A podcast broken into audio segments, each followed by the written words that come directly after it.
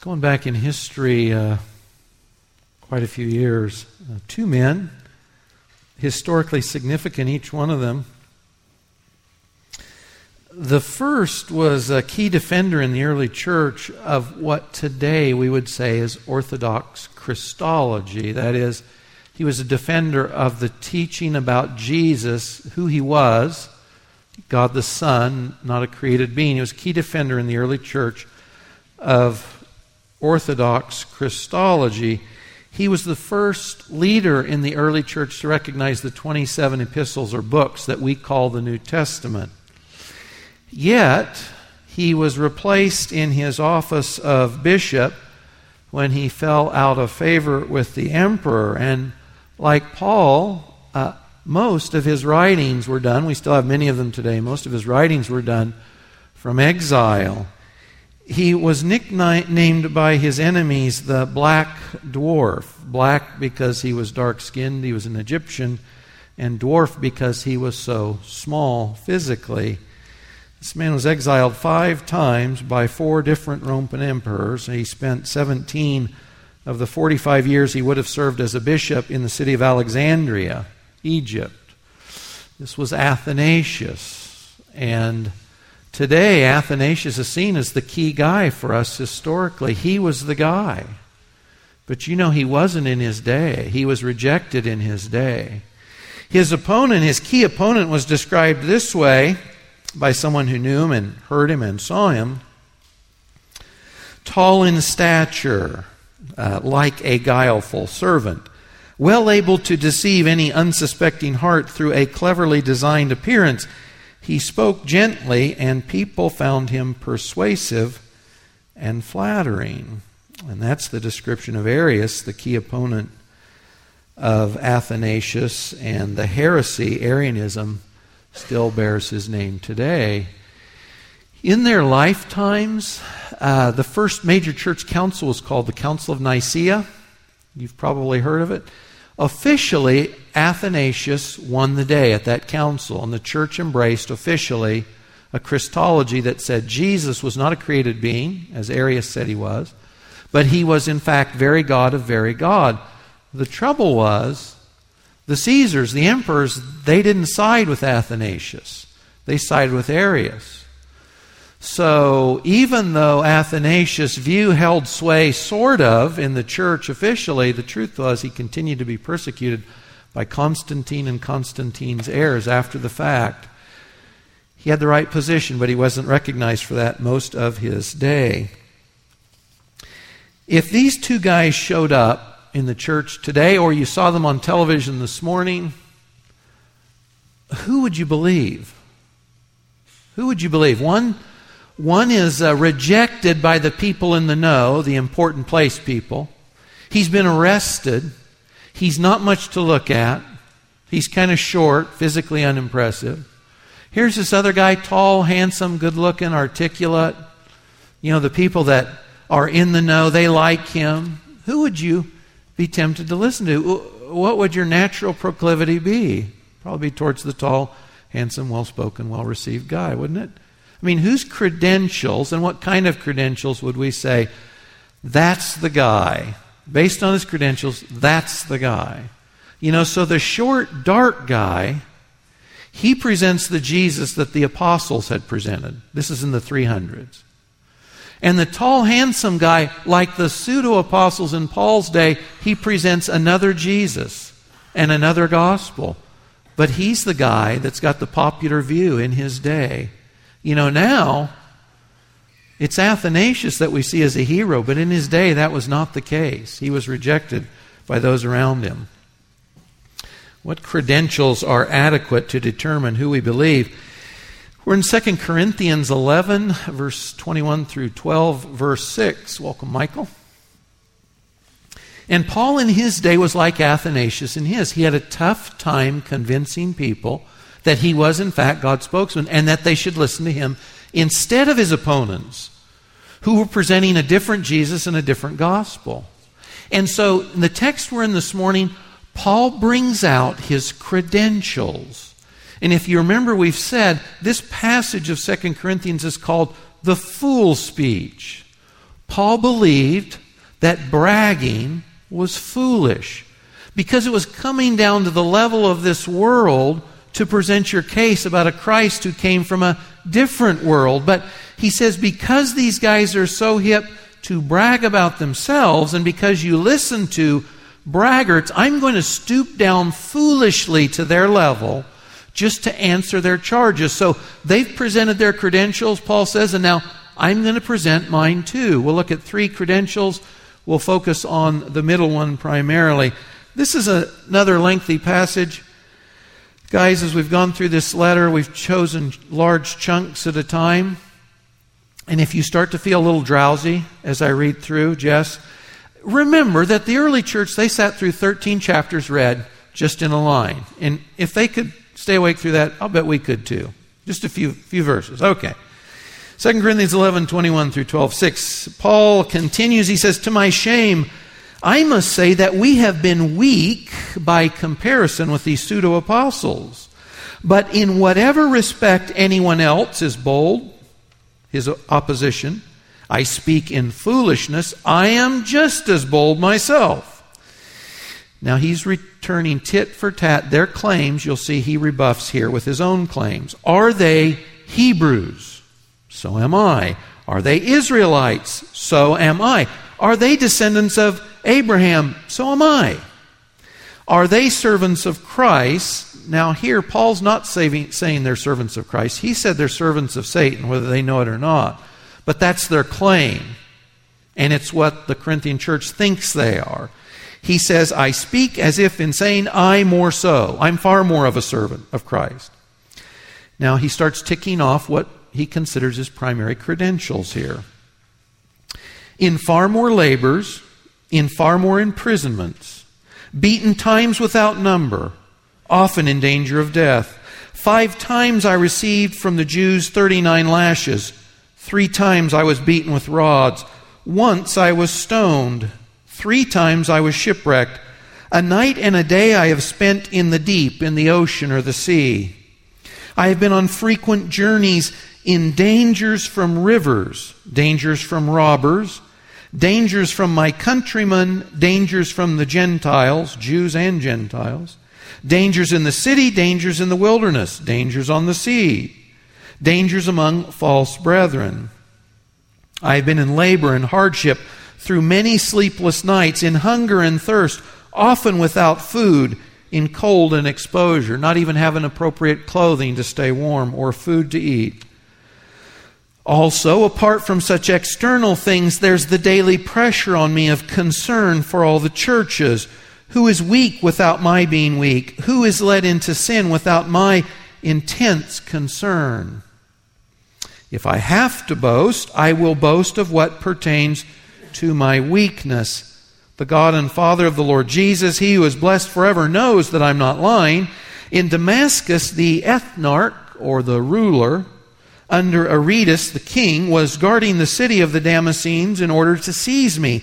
And I was let down in a basket through a window in the wall and so escaped his hands. That incident, by the way, in Acts chapter 9. Paul's definitely boasting about his weakness. He's small enough to be let down through a window in a basket. He's like he's being let out like the garbage is. Little guy let out through the window down the wall up into chapter 12, he says, Boasting is necessary. They've made it necessary, though it is not profitable. But I will go on to visions and revelations of the Lord. Now he switches some new set of credentials. I know a man in Christ, and here he is referring to himself, even though he switches to third person, who 14 years ago, whether in the body I do not know, or out of the body I do not know, God knows, such a man was caught up to the third heaven. We would, in Paul's view, the sky is heaven above us, where the birds fly. The starry area, that's heaven. And the third heaven would be the place where God Himself lived. And I know how such a man, whether in the body or apart from the body, I don't know, God knows, was caught up into paradise and heard inexpressible words which a man is not permitted to speak. On behalf of such a man I will boast but on my own behalf I will not boast except in regard to my weaknesses. For if I do wish to boast, I will not be foolish, for I will be speaking the truth. But I refrain from this so that no one will credit me with more than he sees in me or hears from me. If you remember back in 2 Corinthians chapter 6, Paul there had talked about afflictions and hardships, and here he ups the ante. You know, we quote verses like 2 Timothy 3:12, all who desire to live godly in Christ Jesus will suffer persecution. But which one of us has experienced maybe a single one of the persecutions or the cost of discipleship which Paul enumerated in this list? You know, the truth is, it's unlikely that any of us in this room will suffer any of the things, perhaps, that Paul did in his cost to be Christ's chosen spokesman. If you and I were to brag about the cost of our following Christ, and it was in line with what Paul's doing today, would we have anything to brag about? I mean, on one hand, he says, bragging's not profitable, but I'm reduced to it. So when he says I brag, I'm actually bragging about my weaknesses, and we'll see in the next passage in 2 Corinthians 12 why that's important. Weakness is a big deal to God and to Paul. But if we have areas of weakness to brag in, what do they look like? What has been the cost of our discipleship? That's what Paul's promoting primarily as his credentials here.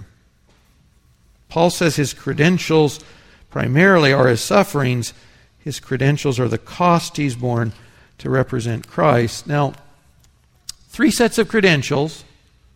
The first one, very briefly, verses 22 through 23a, Paul echoes the pseudo apostles that they're Jewish. When these guys came across, we assume from Palestine to Corinth, they said, Guys, you should listen to us because we've got a, a spiritual, spiritual heritage that's important. We're Jews.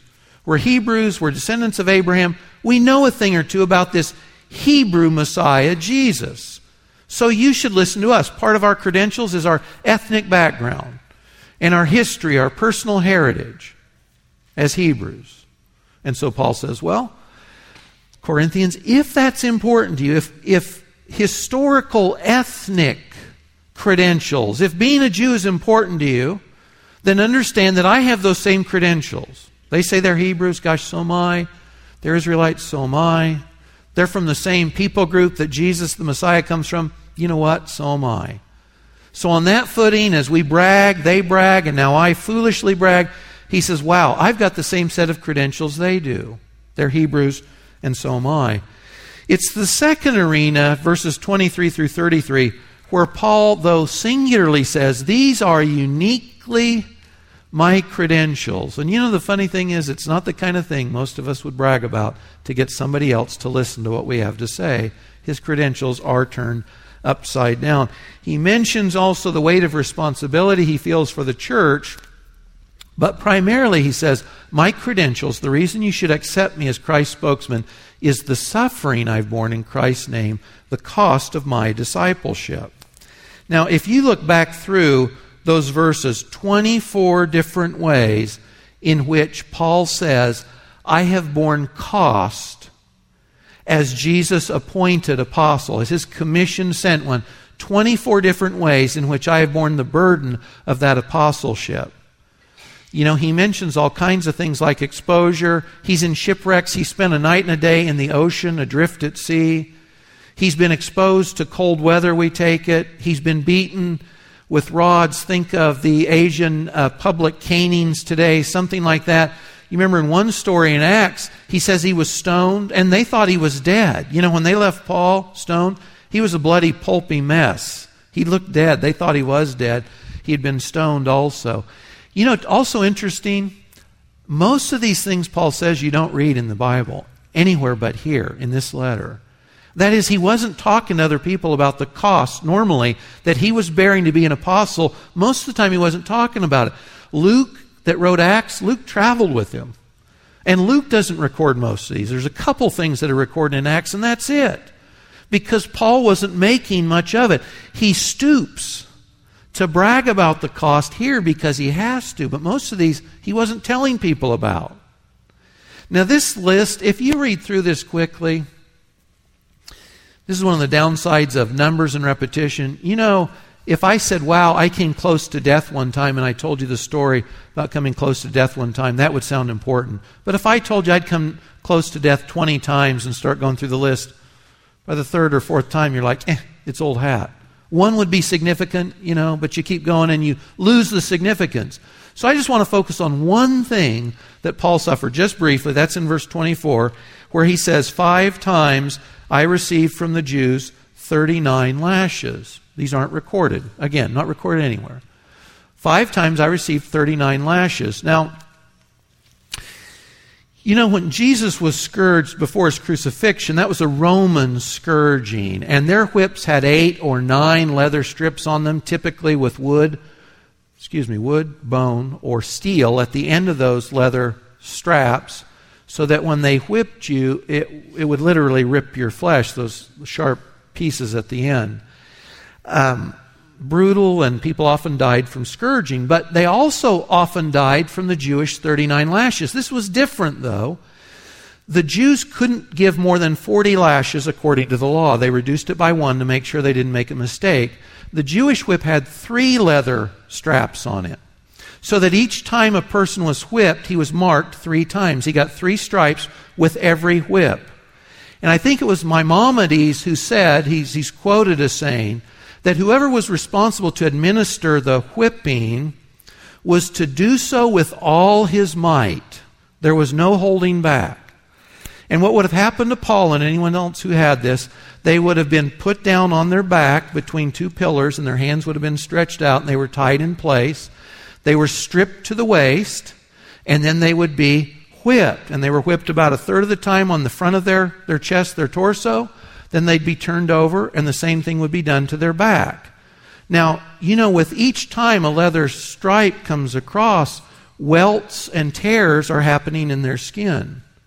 So they're being cut open by these leather stripes every time it falls. And they've got 39. He, he's got 39. And then later he did 39 more. And then later he did 39 more. And then another time he did 39 more. And another time he did 39 more. So, can you imagine if Paul stood up to that church and took his clothes off to show his body?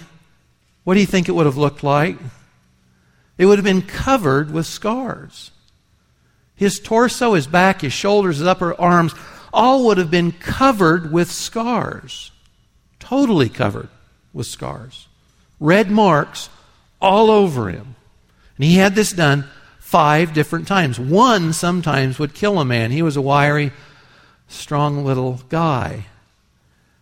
Once could have killed you. He went through that five times. Now, in Galatians 6, verse 17, when Paul's writing to the church at Galatia, it was similar to here in that there were false Jewish leaders who'd come in and they changed the gospel. They said it's not by faith and God's grace in Christ alone. They said, no, you got to be circumcised. They changed the message of the gospel. And Paul confronts them in Galatians. And near the end of that letter, he says, From now on, let no one cause trouble for me, for I bear on my body the brand marks of Jesus.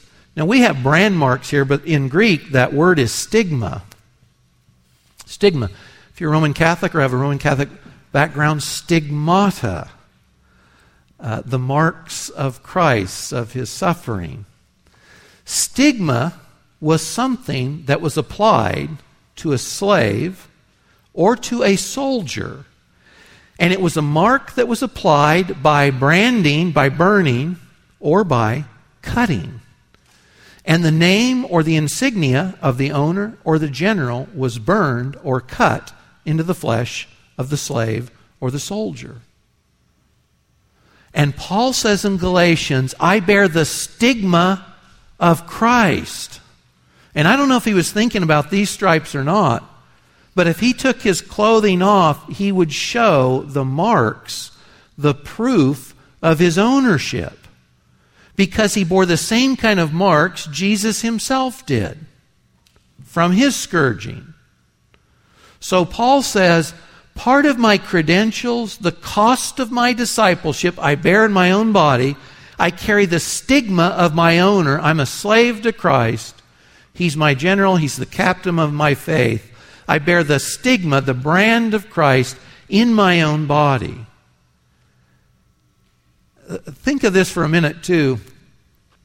When Jesus is described in the second coming in Zechariah 12, it says that the Jews will look on him whom they pierced. If you go to John's Gospel, you know that the Roman soldier comes when Jesus has been crucified and he stabs him with a spear. And it says blood and water came out to prove that he was actually dead. And Zechariah 12 is quoted there. But that same passage is quoted again in Revelation 1 7. Daniel's quoted and Zechariah, Behold, he's coming with the clouds. That's Daniel. Every eye will see him, even those who pierced him. Jesus, the Messiah, is in part identified by the marks of his suffering when he returns. And Paul says, Guys, I bear similar marks to my Messiah, to my King.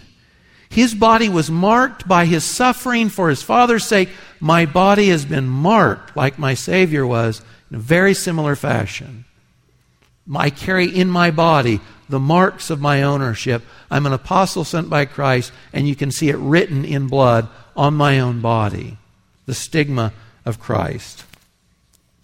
Just stop for a second and ask yourself uh, what is the cost of my discipleship?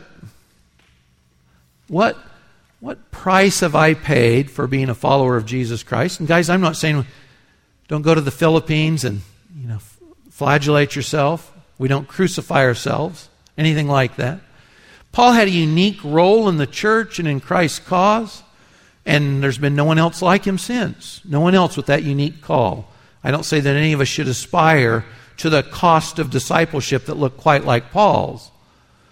But Jesus was clear that if we follow him in this life, there will be a cost to pay for being his disciple, his representative. So ask yourself if you've known the Lord for a while, what cost have I paid in the cause of Christ? What cost have I paid? What credentials do I have because of the name of Christ and because I follow him? Jesus said, If they reject me, they'll reject you. What's the cost of my discipleship? The third set of credentials Paul claims here are in chapter 12, verses 1 through 6, when he says, I know a guy in Christ who went to heaven. And when he says a guy third person, he clearly identifies himself as this guy. And I think out of humility, he says, I, it was such a glorious experience, I'm not sort of even claiming it. I, I speak in, in a third person. And apparently, kind of like Colossians 2, when Paul wrote to the church at Colossae, there were people there, and Paul says they're taking their stand on visions of angels they've seen. They're really religious. And they said, Hey, I've had this out of the body experience. I've, I've traveled to distant planets or whatever. I've had this experience, this spiritually deep, significant experience that no one else has. You should listen to me. Well, apparently, these pseudo apostles were claiming something along the same line. So Paul says, Well, I've had an out of the body experience too, or maybe I was in the body, he's not sure. When you read the revelation of John, last book in the Bible, John goes to heaven. And we're not sure. Did he go physically? Was he there physically or was he there spiritually? We don't know. And Paul says, I don't know either, but I know I was there. And I heard things that I wasn't free to come back and speak or repeat. And so Paul says, just like their Jewish heritage, he says here, if they make a claim that part of the credential is they've had this supernormal spiritual experience, so they've got the right credentials, listen to them. Paul says, Well, guys, I've got the same credentials. I've been to heaven, I've heard things I can't even repeat. So if that matters to you, if that's a good credential, I've got that one too. That one's covered too. See, the ones they don't have, Paul shares the first set of credentials, Jewish heritage. He shares the second or third set of credentials, spiritual experiences. What they don't share with Paul is the long list of credentials in between, suffering, and the cost of discipleship in between. Now, in Acts 9:15, one of the things Luke did record switching gears, back to Paul was this.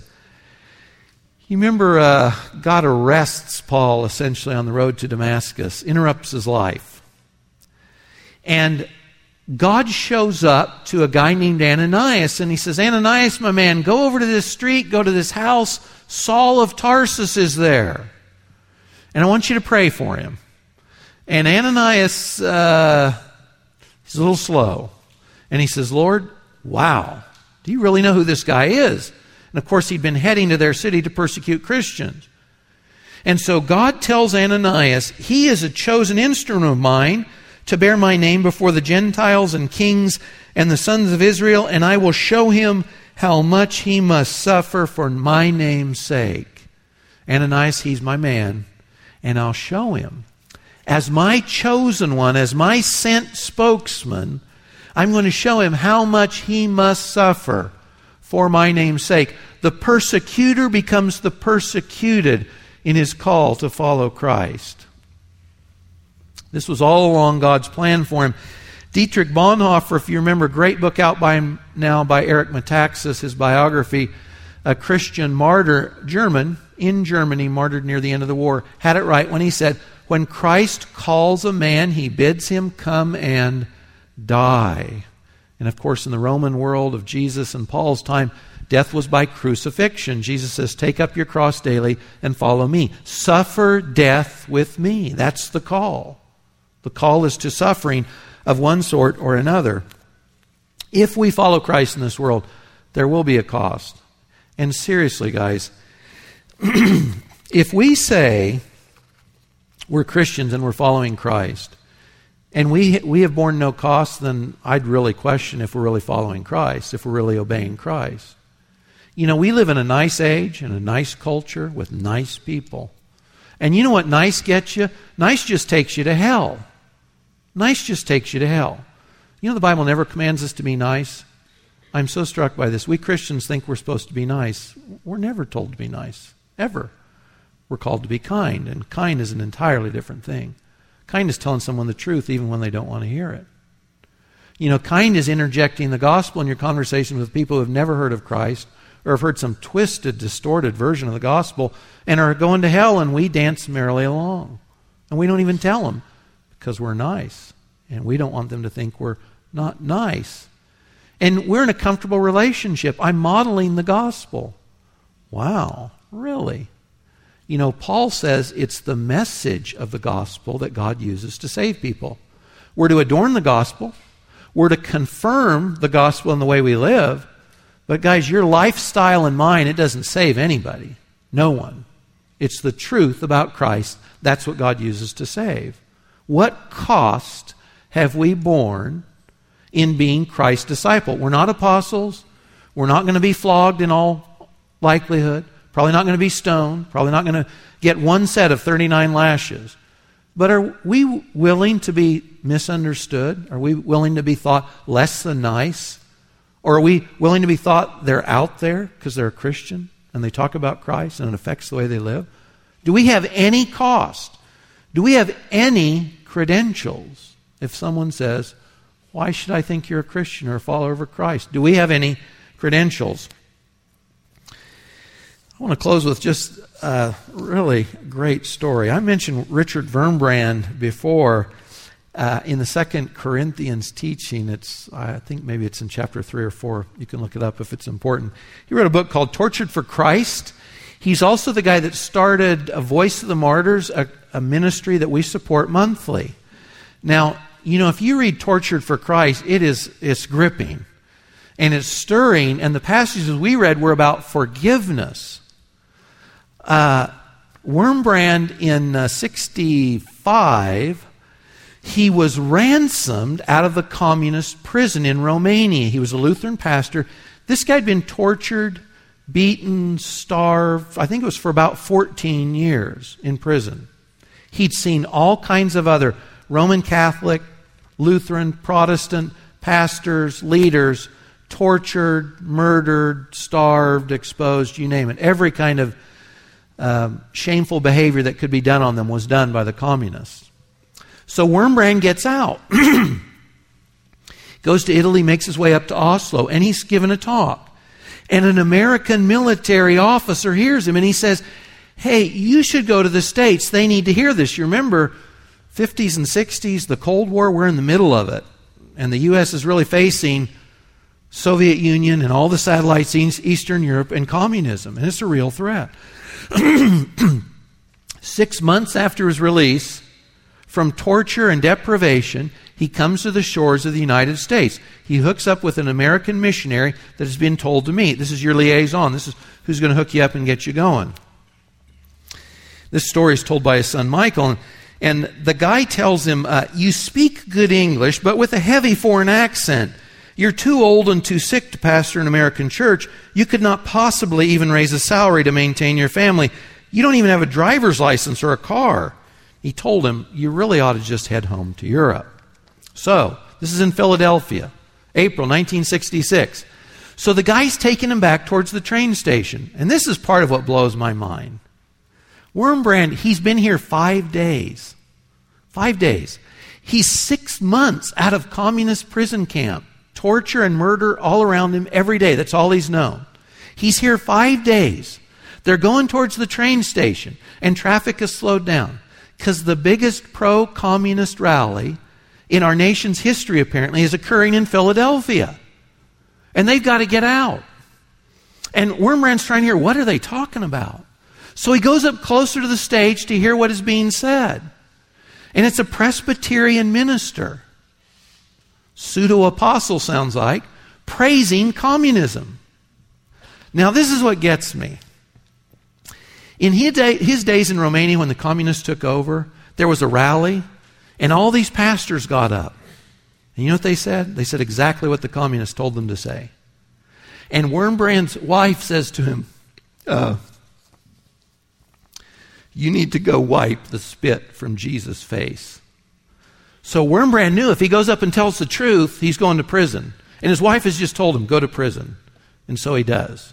That's the kind of guy this was. So, do you know what he does in Philadelphia in 1966? he jumps on the stage in front of 60,000 people and he pushes the speaker out of the way. And he says, Your Christian brethren suffer under communism, and you, a minister, instead of praising their Christian martyrdom, you praise their torturers. You are a Judas. You know nothing of communism. I am a doctor in communism. You can imagine this guy chagrined, I'm sure, reeling backwards. What do I say? What do I do? He says, he laughs, there's no such thing as a doctor in communism.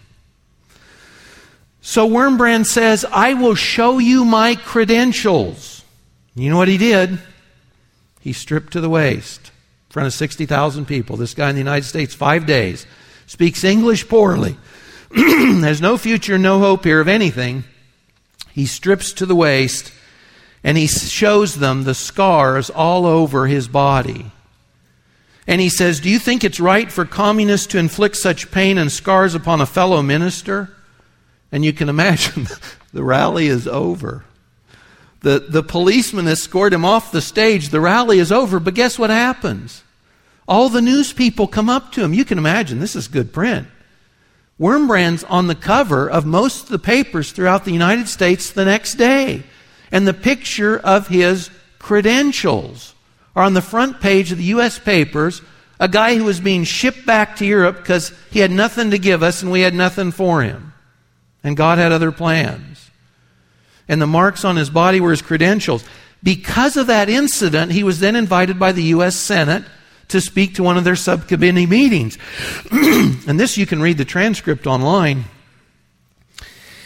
So he's standing, sitting before the subcommittee. Uh, there's, there's some famous pictures of him also you can see online.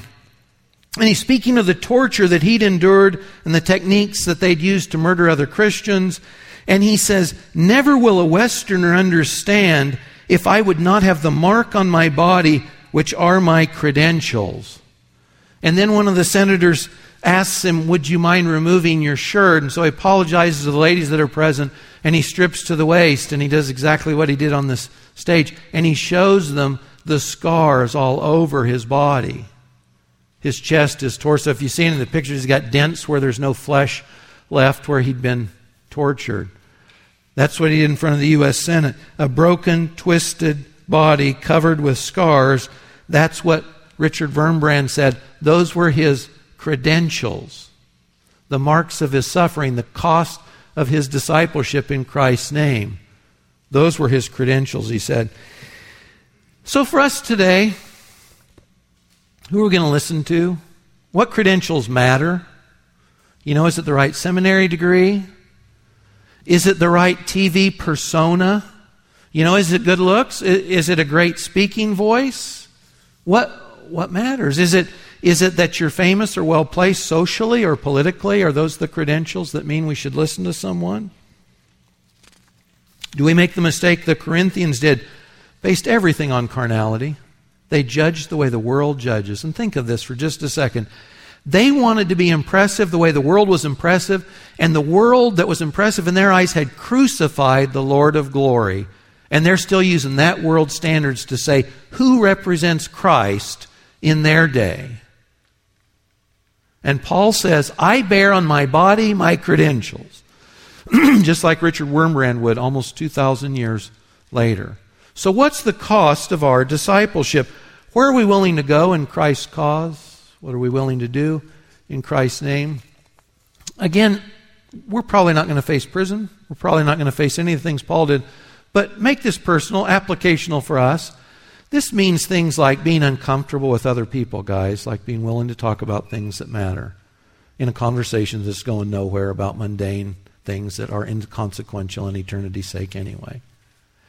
And kids, let me mention you guys again if you're, say, if you're still living at home. And if you claim to be a Christian, are you willing to be thought uncool by your peers? Are you willing to do something really radical like obey your parents, which is what King Jesus tells you to do? If you're a child living in your home under your parents, are you willing to obey your parents? Are you willing to practice purity till you get married?